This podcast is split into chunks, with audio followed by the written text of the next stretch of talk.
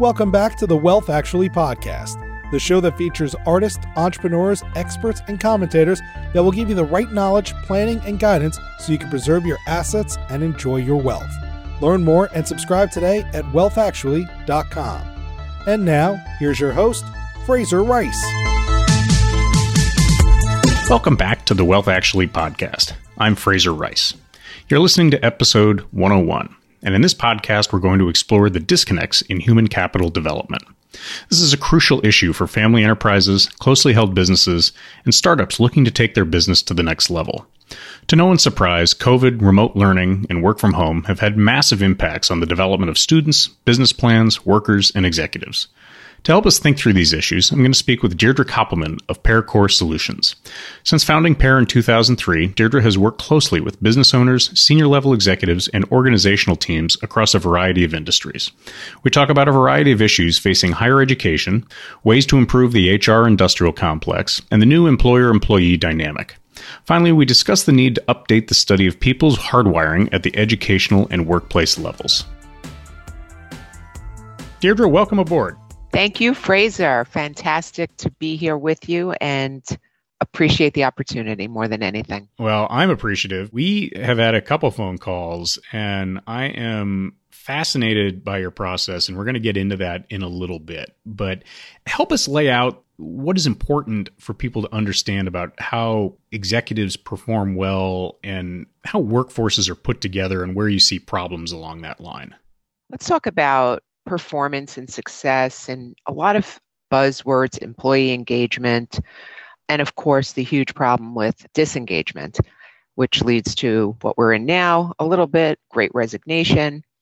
So, for moons, organizational well being has been tied to key workplace performance indicators and metrics. And you can be successful but that doesn't mean that you're engaged. And there's something to be said for I'm not engaged because I don't have the resources that I need to get my job done well. I'm not engaged because my commute is horrible. I'm not engaged because my leader is not a leader. I don't have mentoring. There's a lot of reasons why people are not engaged at all levels. I'm not speaking specific to an executive or lower level. So the fingers are usually pointed outward.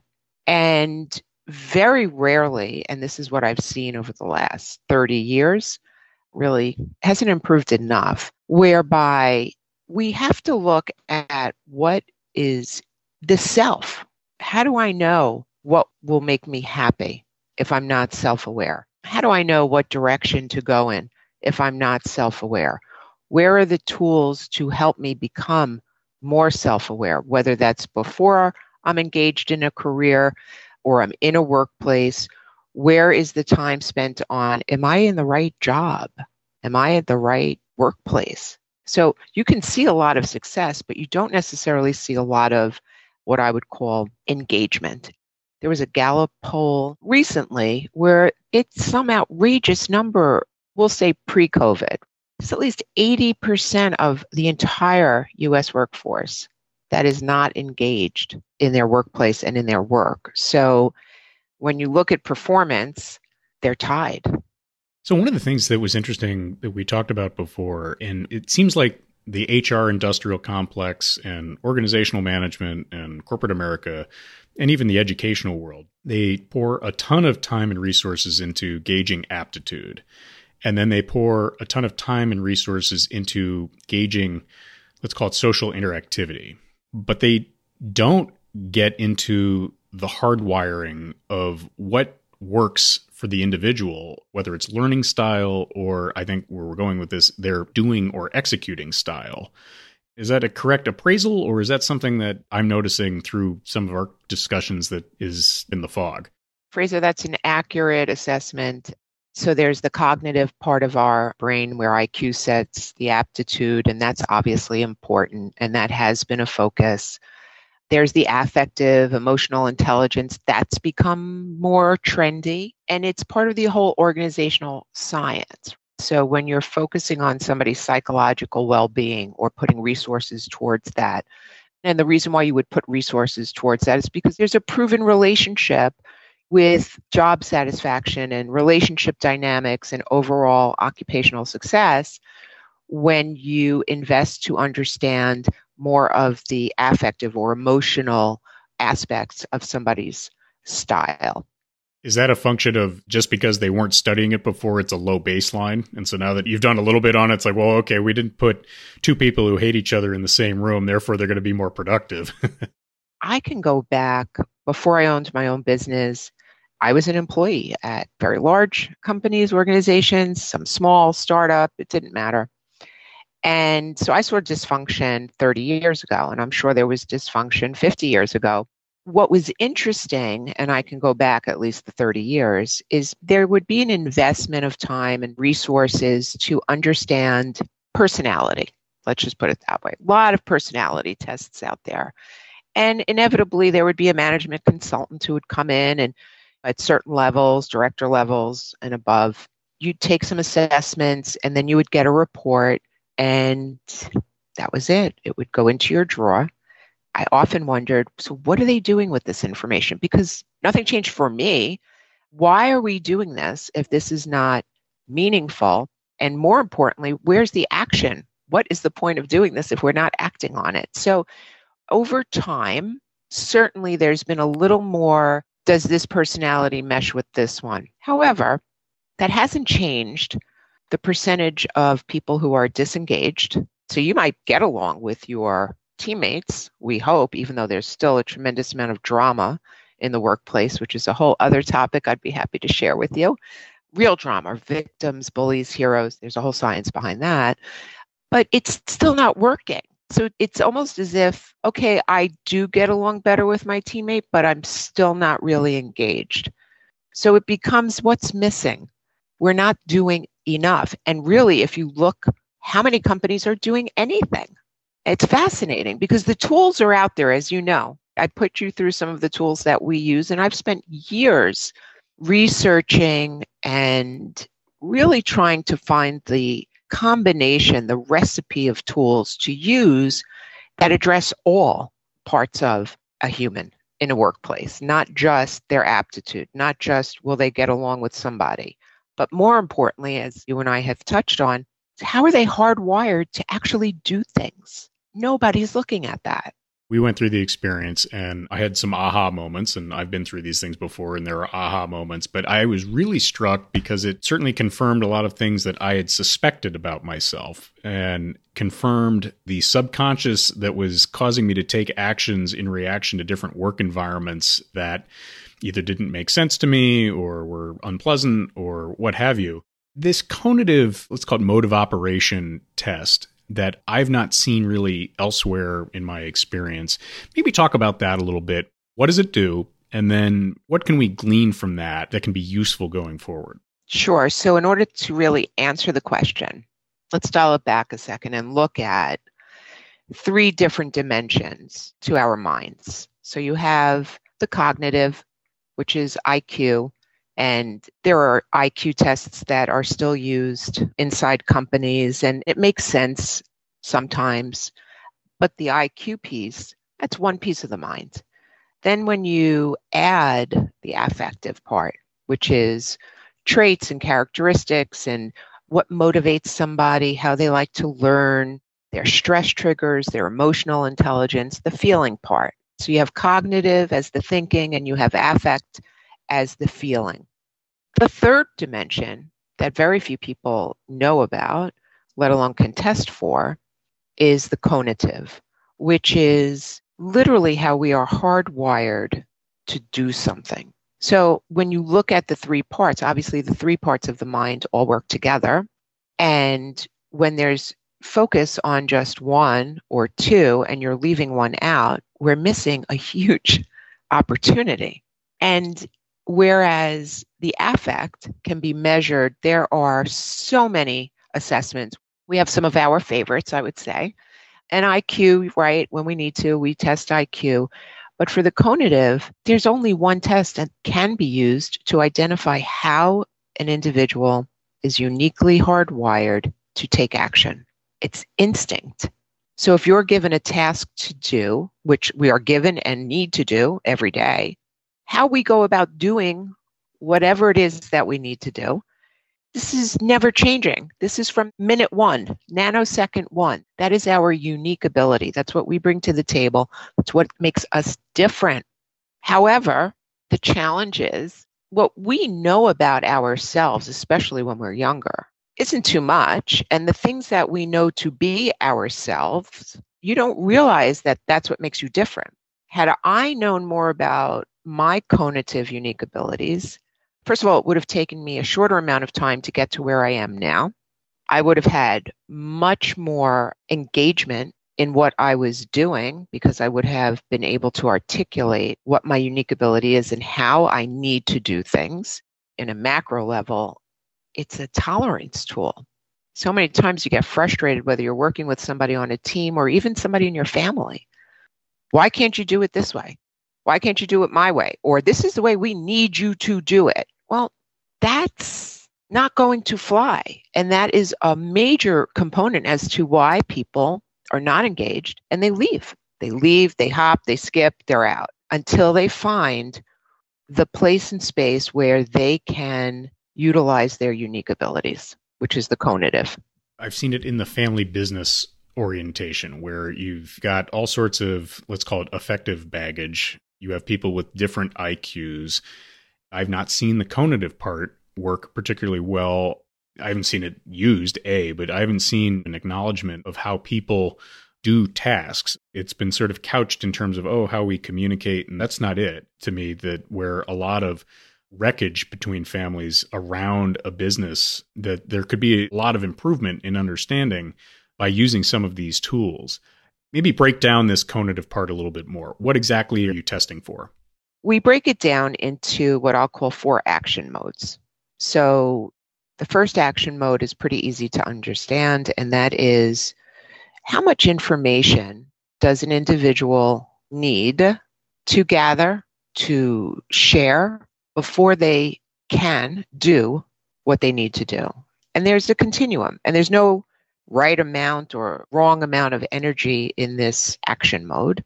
Whatever it is, it is. The most important part is that you're using it the way you've been born with it. So, for example, I'll use my own children. Let's say we were in a family business. So, my oldest daughter, very, very deep amount of energy in fact finding. I'm somewhere in the middle. I need essential information. My daughter, who's 28 today, happy birthday, Carly, she needs even less than I do. So we actually occupy three different operating zones just within how much information we need. But here's the synergy because of our differences. So I might come up with an idea and say, girls, I'm thinking about taking you on vacation and I'm thinking maybe Santa Monica.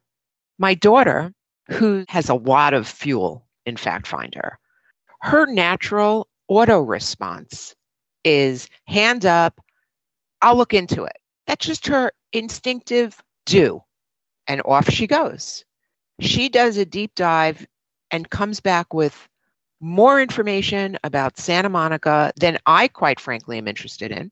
But that's okay. She was able to be her. She enjoyed doing that research. She did it really well, made her happy. She was engaged in it. And I'm looking at it and I'm saying, great, I didn't have to do that deep dive. I don't want to, and I don't need to. I'm not hardwired where I need that much information. I basically skim for the essential information. Thank you very much. My other daughter, who has less of a need for a lot of information, just tell me where to show up. So if the three of us worked on a team, that's ideal synergy, which points out that how you're hardwired, especially on a team is that you can leverage how somebody is hardwired because they will enjoy doing the task, they will do it well, and you won't have to do it if that's not how you are hardwired. So you're leveraging unique abilities. Sometimes I look at teams and I see what's called cloning, where you might have eight leaders, 10 leaders, whatever the size of the team is, and you might have a disproportionate amount of 80% of the team, 90% of the team, 100% of the team, perhaps is hardwired like my oldest daughter. So they need a ton of information before they will do whatever it is that they have to do, which can lead to what? First of all, that's inertia. it's analysis paralysis. Nobody really ever has enough information. So you need other unique abilities in this one action mode just to balance it out and create the synergy on a team. And it's no different if that team is siblings or different generations. I work with many family businesses. It doesn't matter. What matters is that you know one, that you know how you're uniquely hardwired, because then you can ask the proper questions about a position, about a task. How much freedom do you have to be you, to do what you need to do the way you need to do it? It absolves the drama and the results. You can't beat the results.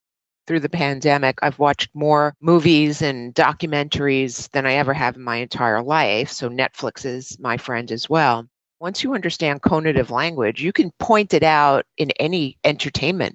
So, for example, there's an action mode called follow through, not to be confused with how well does somebody follow up and follow through. But the follow through action mode is the need for structure, process, step by step by step by step, or I need five assistants because I have no need to manage my calendar.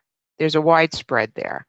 And I forgot which documentary I was watching where you'll hear somebody say, I need to have everything lined up. I need a checklist. What's the plan? I need a plan. That's conative language. And I've also seen on leadership teams where when that unique ability is missing, there's lots of ideas, but there's very little execution or choppy execution. So there's four action modes the next action mode is called Quick Start. You and I are um, somewhat similar there. To some degree, it's about how quickly somebody needs to do something, but it's really related to creativity and experimentation. So I have a lot of fuel in that tank, as do you. And had I known this when I was in college and interviewing for jobs, I would have asked different questions about the company. So somebody who's got a lot of creative energy and who starts things naturally by brainstorming is probably not going to be very engaged if they don't have the opportunity to brainstorm. So I worked for very large companies, companies that were behemoths that had been around for not quite a century, but close to it. And so creating change in those types of companies it was like trying to change the course of the Titanic single handedly. So that was very frustrating for me. At 24, 25, could I put my finger on it and say, this is why I'm not engaged here? I was bored. We talked about that with my experience in law school, where there were lots of parts of law school that I really liked and I found it very nourishing. But then the actual practice of law, I was like, I can't go from A to B to C to D to E to F to Z in that order in this amount of time with this process. I just veer off. I turn off. I got bored and I figured that out pretty soon. It was in my third year of law school where I said, well, this isn't going to be it for me. but did you know why? No, and I didn't. That was the problem. That's the problem. So if you don't know why, how can you prevent the the how you're hardwired from connecting with you throughout the rest of your career. You will spend time and effort, as I'm sure you did, until you found your lane. Our purpose is to make sure we are using our fuel, how we are hardwired to literally do that conative piece is just as important as, if not more important, than salary, than really any other kind of success. Every individual, and I have allocated over 4,000 of these assessments inside family businesses, C suite, across the country, different industries. And for all 4,000 plus individuals, it becomes aha. It explains so many things to the individual. But then when you start to piece it out and work with the information in an organization, that's where the results come in, not just for the individual, of course, but for the company. And if you're a manager, to not have this, I don't know how you manage someone effectively if you don't have that information. You're intuiting it or guessing it, and there may not be buy in at the other end with the person being managed, and it's crazy. Just to keep moving forward, what's the fourth pillar? So, the fourth action mode is called implementer.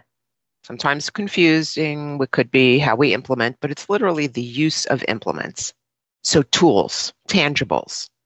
And what's fascinating, so I've done this so many times. So, I will get a group together, and now I'm going to put all four action modes together.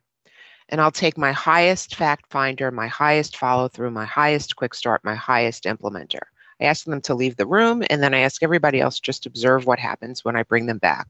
They come back, I have them face a wall and on a table.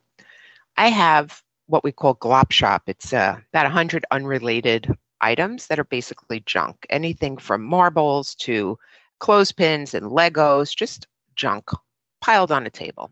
And I ask each person to turn around. They're not working as a team, they're working independently.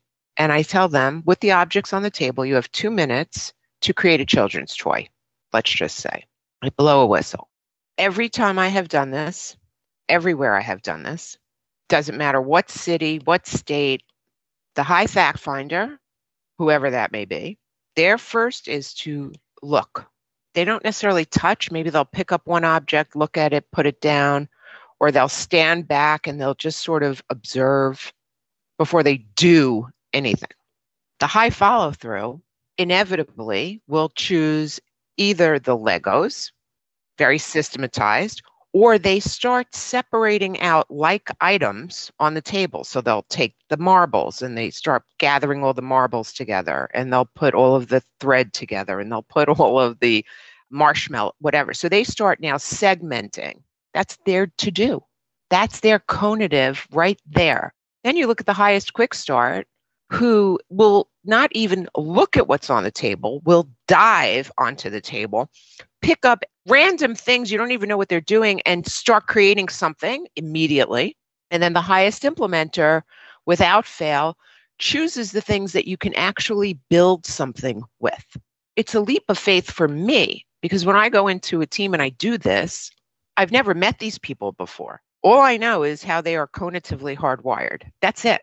So it's like Mary Poppins coming in with a crystal ball because I can predict time and time again. And sometimes it feels a little risky because I say to myself, oh, I hope, you know, but after you do this enough times, it is consistent and it blows people away. Now, how do you use that in a workplace? You create task forces. I once went into a law firm and the partners, cognitively, obviously high IQs, affectively a little different. One was much more extroverted, the other was more introverted.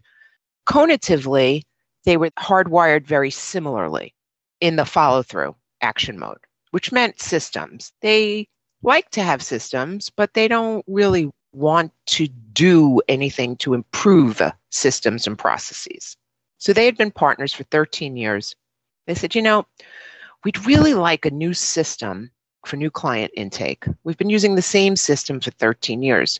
So we know, which is the IQ cognitive, that we want this, want affective, and but neither one of us wants to spend the time, the energy to do it. So I looked at everybody in the firm, gave everybody a conative assessment. It didn't matter if they were there for three years, three months, male, female, legal, secretary, another associate, a law clerk, mailroom, didn't matter. I gave everybody this conative assessment. I pulled all the people who were high follow throughs, high process people. How they are naturally.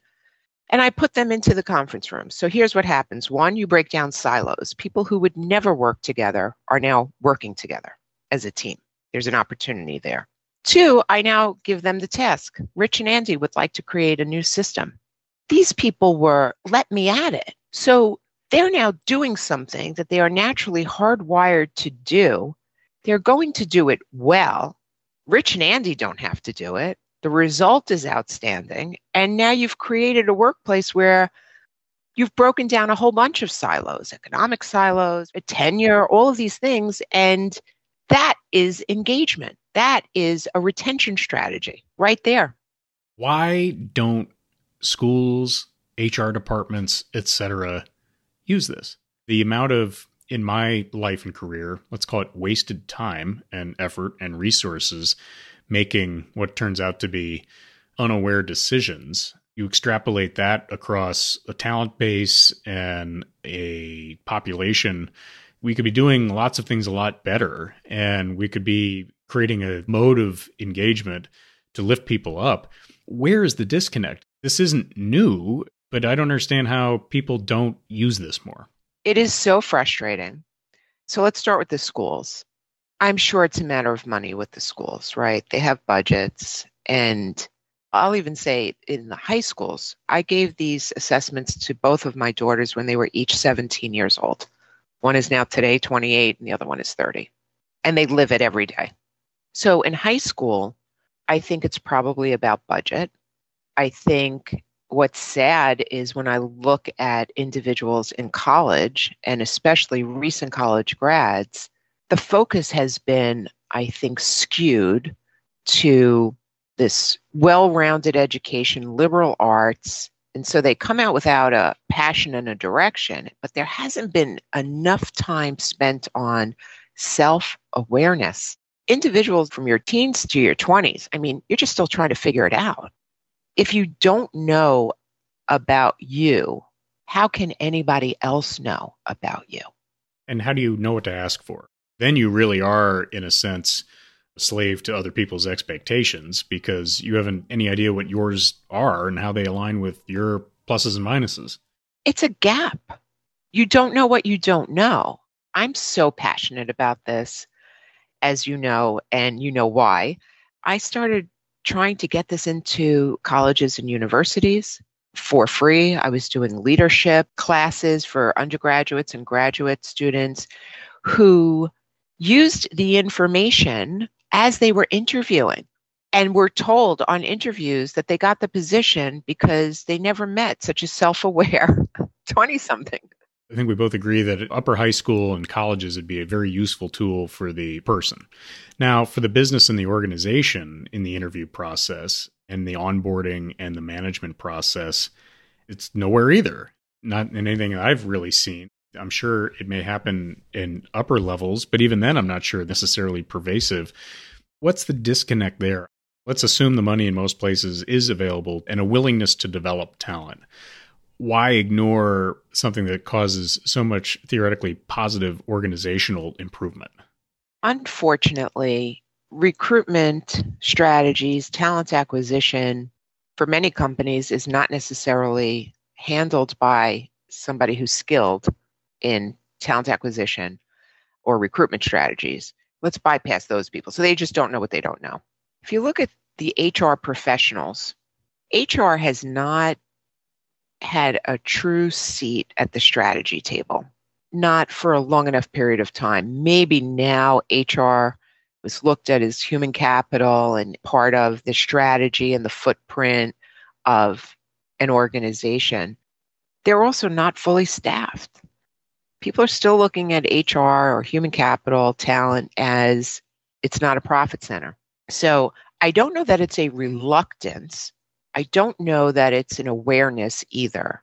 How much time do any of these professionals have to research what is available?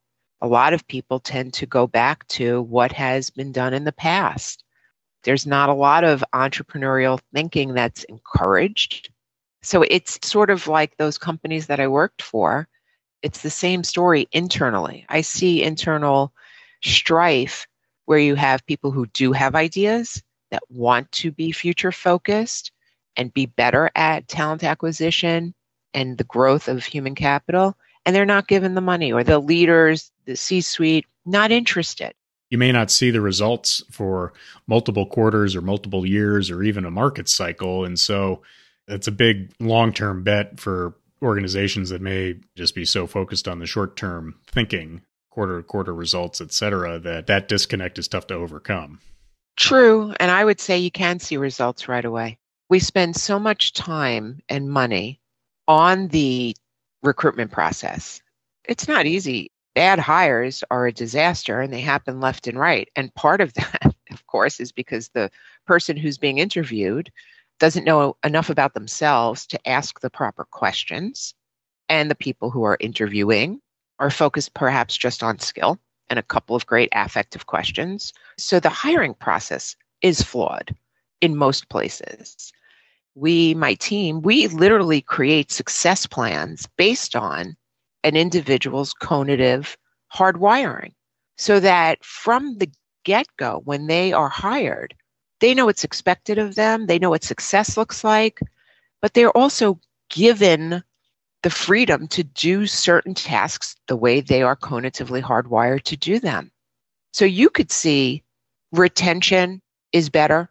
You can see engagement is better. And then what happens is there's the trickle into the team dynamics. When people are happy, you want to be around them. There's less drama. Well, and when they're happy, they work toward a core purpose. The jibber jabber around being selfish and some of those other issues, I'm not going to say it melts away, but it's reduced, I think. And the anchor that drama causes just seems to be less, at least in the experiences I've been, when people end up rowing in the same direction. When an individual is truly happy, and happy is such a foo foo word sometimes, but fulfilled, they are succeeding because they are empowered. I mean, there are affective aspects to how to increase the success and happiness of your employees. We can't ignore that. So, empowerment and trust and those types of pieces of the equation are equally important. But if you don't allow, because you don't know, but you could know, do you want to know? I want every person on the planet to have this. So let's pivot for a second the concept of the great resignation and work from home and everything that COVID has, my friend Jim O'Shaughnessy has called the great reshuffle. In many ways, COVID has either magnified or brought to light many things that were simmering under the surface. How do you analyze the impact of those concepts in the modern workforce? A, how do you analyze it? And then B, what are you thinking about in terms of helping organizations move forward? So, this has been an interesting learning experience for both employees and employers, aside from the pandemic being the pandemic and the health crisis. This shift, first to lockdown, then hybrid, possibly back to working from home. And now what's happened is we're going into year three and you can't go back. So, companies who are embracing the disruption are finding that they have opportunities. Of course, hiring from wherever you want to now because you're allowing people to work remotely. And there's a lot of benefit to not being limited to a geographical area for recruitment, especially in a market where it's so hard to hire. So for companies, the difficulty in of course, technology and operations and being set up properly so that people can work remotely. Of course, that's an obvious. But there's a lot of resistance, again, because we haven't done it this way before. How do I trust that you'll actually be doing your job? So there's a lot of, on the employer side, we want everybody here so we can see you. Now, I'm not going to dismiss the fact that being in person and collaborating together, and there's, of course, great benefit to it on the flip side, the productivity and the empowerment and the hours that employees are gaining, the time, cutting out two to three hours of commutation, having the flexibility to take a child to school, throw in laundry, and then work until 8, 9, 10 o'clock, whatever it is to get it done, because you're raising your own self to a level of responsibility, accountability we're trying to create a culture of accountability. How do you get a culture of accountability? You must give trust. you must inspect what you expect. So the challenge I see is more for the employer than it is the employee in the hybrid and or remote. I mean, we've been remote since March of 2020. I never ever thought we could all be remote. And I can say I can never imagine being back in an office. See, here's where it won't work it won't work if you are absent, because that doesn't work whether you're all together physically or not. There are things that you need to be aware of. So we have team huddles every morning, 15 minutes. We have team huddles in the afternoon. We're seeing more of each other. We're communicating more with each other. And when we're on a Zoom, yes, there is Zoom burnout or Skype or whatever you want to say, but we're 100% present. We're not multitasking, looking at email. There's a level of accountability and being present with each other that takes effort.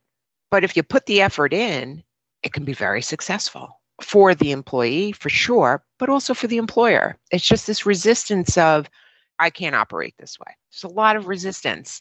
This is the way it's always been done.